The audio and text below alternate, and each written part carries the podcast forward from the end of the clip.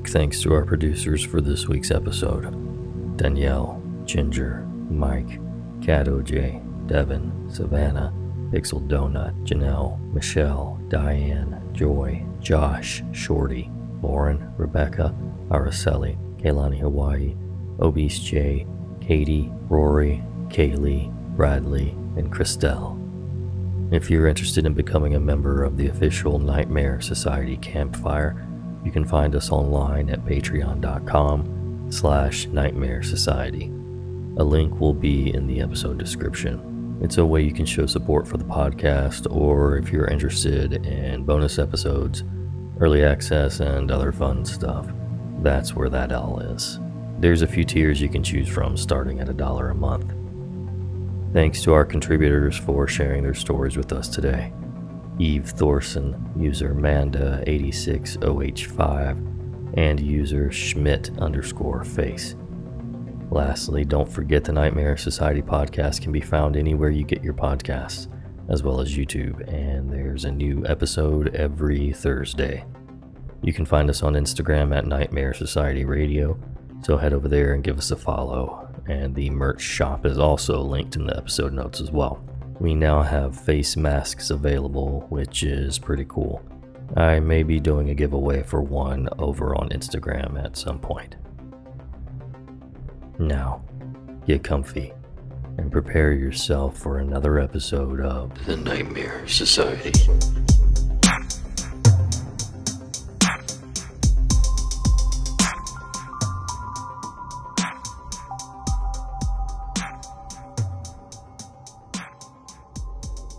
I'm not much for telling stories, but these I almost always use to break the ice with new friends and whatnot.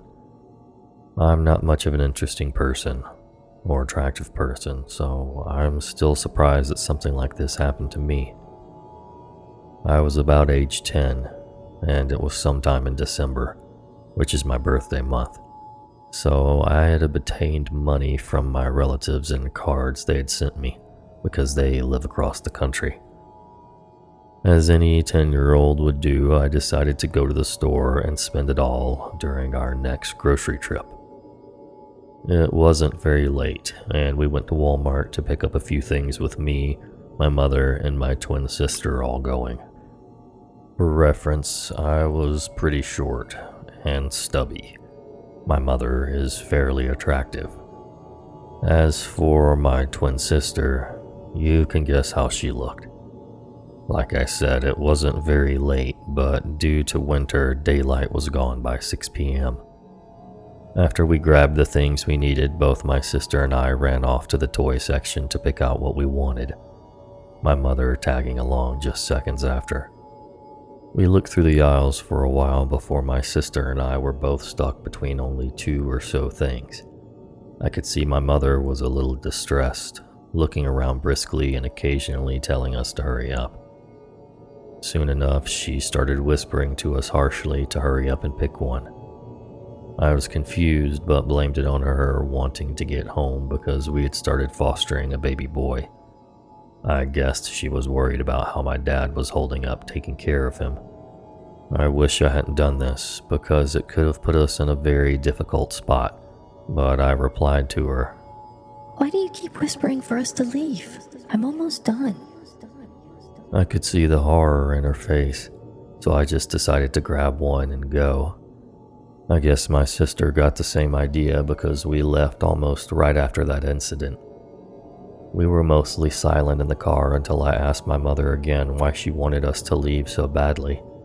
She would only say that there was a quote, shady guy, and she felt uncomfortable not letting us know any more than that. When I got older, I asked again, wanting to know more. Apparently, the quote shady guy had been following us through the entire store, from the entrance, through the aisles, and to the checkout. You might brush it off as someone who was just going to get the same things as us, but he was much too old to be buying toys and had mostly tried to hide his face along with the fact that it was dark and he was following two children and a small mother. I'm almost certain he had ill intent, and I think about what might have happened without my mother's sharp intuition. This story had made me more aware of things, and because of that, I've noticed other things that have happened. I've noticed things like men staring at us in restaurants, and a time someone followed us in our car to a point where my mother had to hide in a truck gas station. Her skills came in handy most when I was on my bike with my younger sister who had just gotten her training wheels and wanted to ride around our neighborhood. She was about five, so my mother told me to go with her. Keep in mind that our neighborhood was very quiet most of the time because mostly older people lived there. We were on opposite sides of the street on the sidewalk. Who knows why we were separated, but we were. I was also looking at some scenery, so I was a little farther behind than her. I then noticed a man with a hood walking behind her. There was a fairly large amount of distance between them, so I didn't think anything of it. But soon he started to briskly walk up to her. Me being suspicious, I started to bike up to them. By the time I was behind them, the man hadn't noticed me yet and was right behind my sister. I swear he had his arms out to grab her, but I'm not sure. Knowing what to do from my mother, I got into his view and started talking to my sister. He almost stopped completely in his tracks and pulled his hoodie over his face. Even though he did this, I could tell he was probably in his 40s. I decided to loop around back to our house and tell my mom, who ordered us to stay inside for the next few days. So, to all the people who decided to creep on me and my family, let's not meet again.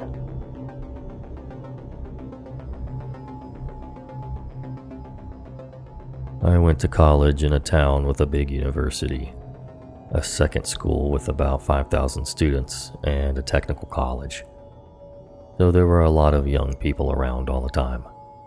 For context, I'm a 5'11, slightly overweight female with broad shoulders. So people don't usually mess with me. But I do get the occasional creeper that says I'm a tall, cool glass of water, or other obnoxious things like that.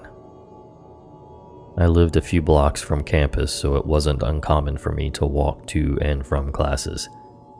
However, one night I had met with a group for a class project after class, and we were later than I thought we would be, so I had to walk home alone around 10 p.m. in the dark. I was fine on campus, and about a block after leaving campus, I got a gut feeling that something was wrong. I knew there was someone following me, and I knew most of the town was shut down. It was a small Midwest place, everything closes at 9 p.m. during the week. A pizza place was open, but I had just passed it. I look ahead, and there were two girls walking ahead with a pizza, carrying it back to their apartment or wherever. I decided it's better to embarrass myself than to be a victim. I yell, Hey, friends, wait up!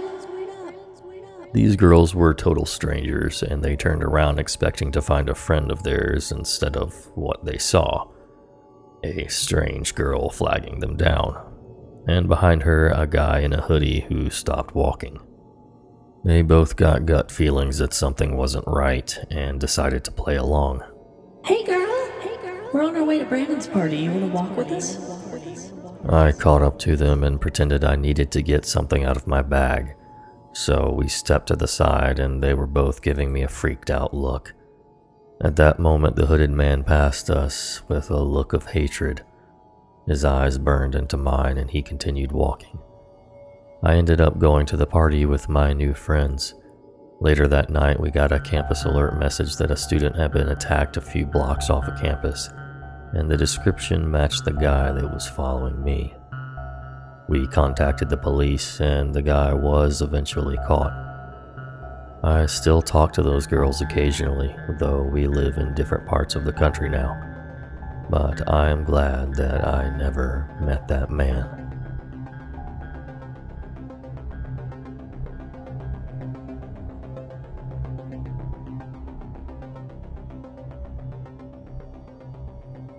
I'm Christy. And I'm Jackie. And we are Killer Fun. We explore the intersection of crime and entertainment every other week. For as long as people have been communicating, they have been talking about who did what to whom, and is that socially acceptable? Because the boundaries of society, crime, and entertainment have always gone hand in hand. The more salacious, or weird, the better. From books and movies to television shows and games, we look at how life and art imitate and inform one another. And we can't get together and not laugh. So let's face it, there's going to be laughing. Killer Fun is available anywhere you listen to podcasts, so join us.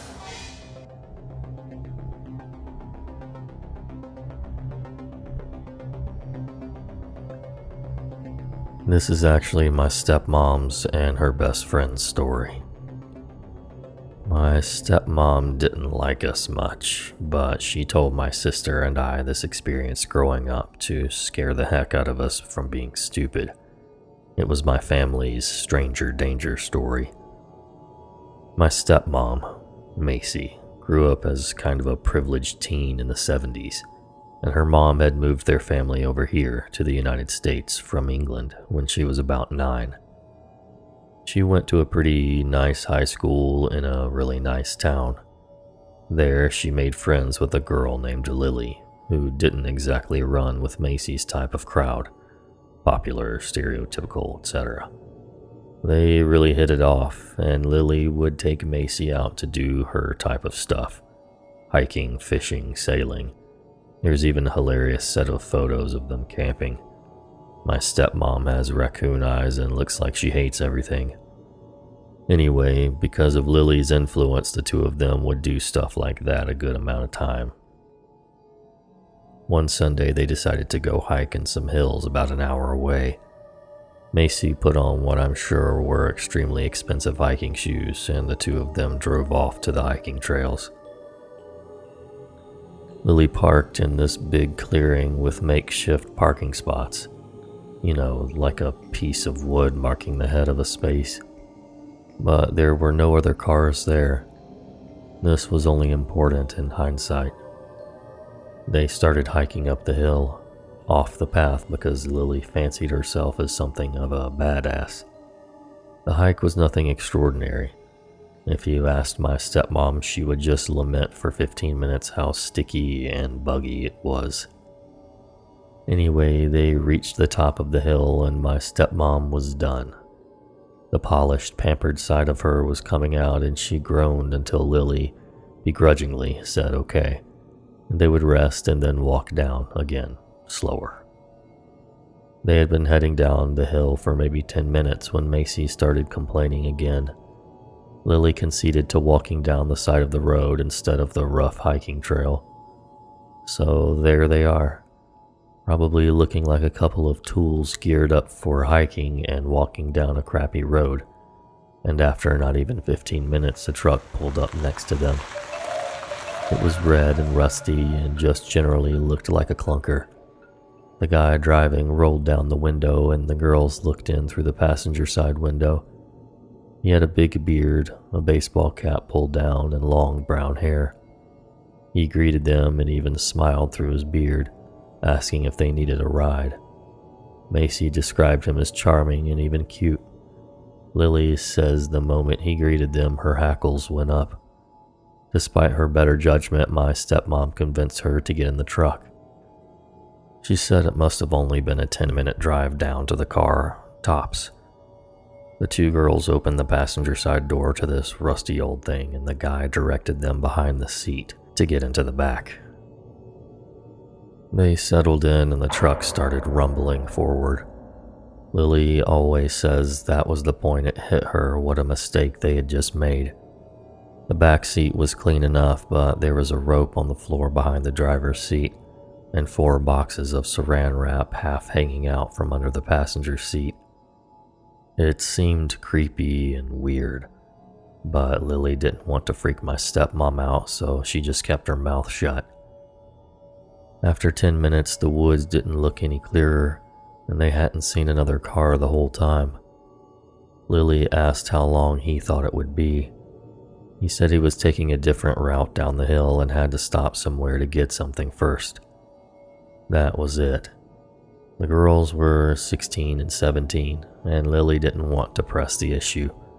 She was scared. She can remember his hair because she was sitting behind him. He looked like a woodsy guy, but his hair was super tangled and dirty. She noticed crusted mud on his collar and tried to find something identifiable about him, but just got scared the more she picked up on little details. He was youngish, strong looking, and had about a foot on both of them, so they didn't ask any more questions, and he didn't offer any information, and they drove on. Several minutes after that, they reached a tiny shack log cabin thing right there in the clearing of trees. There was an old stump where someone had been chopping wood and a huge axe stuck to the log. Lily was definitely on red alert now. The guy turned off the truck and slipped out of it, saying, I'll be right back. Be right back. Don't get out. Get out. And he disappeared into the house.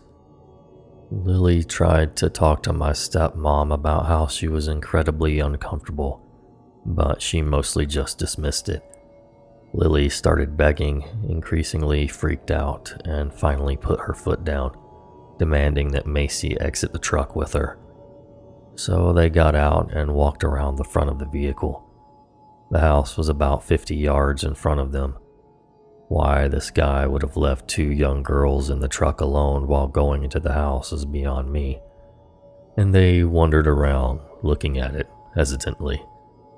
If this guy really was decent and just trying to give them a ride, it would be super rude to just run off, right? My stepmom had this strict upbringing when it came to manners and a public persona, and she saw it as an issue of that nature so she actually started to head back to the truck, opening the front door to climb in behind the driver's seat. Lily was angry and followed her to yell at her some more. On the driver's side floor, half hidden under the seat, there was a big hatchet. It had dried red and brown stains covering the blade and stuck to the floor under it. Lily understandably lost her shit and seeing it, my mom started getting hysterical. They decided that leaving was by far their best option at this point, and they just booked it off the side of the property into the trees. They bumbled around in the trees for a little while until Lily was fairly confident they were on their way back down the hill. My stepmom cried all the way down. Lily felt bad about it, but was also completely freaked out that he would hear it and kept trying to calm her down. When they finally got back down to the bottom and saw the old wooden fence that surrounded the original parking area, they were relieved. But as soon as they got closer, they saw it. The truck. It was parked on the other side of the gravelly makeshift lot, just sitting there facing the other way innocently. They could not see if anyone was in it, and of course, Macy wanted to run for the car, but Lily was super hesitant. She managed to calm my stepmom down, saying she wanted to wait before running out into the open to see what was out there. Remember, this is the 70s, no cell phones. There was no ranger station or anyone around. The parking lot was big and empty and open, and who knows what would have happened if they had decided to stroll across it. Thankfully, Lily convinced my stepmom to chill, and the two of them hunkered down against a big tree, hidden by the bushes and other trees, and waited it out for what seemed like a couple of hours when dark started to fall.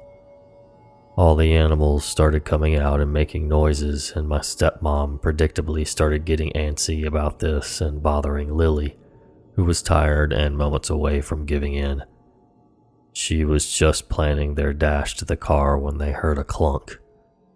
Across the twilight lit lot, they watched as one of the back doors of their car swung open, and the bearded guy slid his way out of the back seat. He got out, shut the door, looked around at the surrounding woods for several moments, and then walked back to his truck. The truck lumbered past their car and out of sight. Several minutes after watching him drive away, they sprinted to their car as fast as they could, jumped in, and peeled out before they had even shut the doors. If this guy is still alive, he's really old, but still, let's just not meet.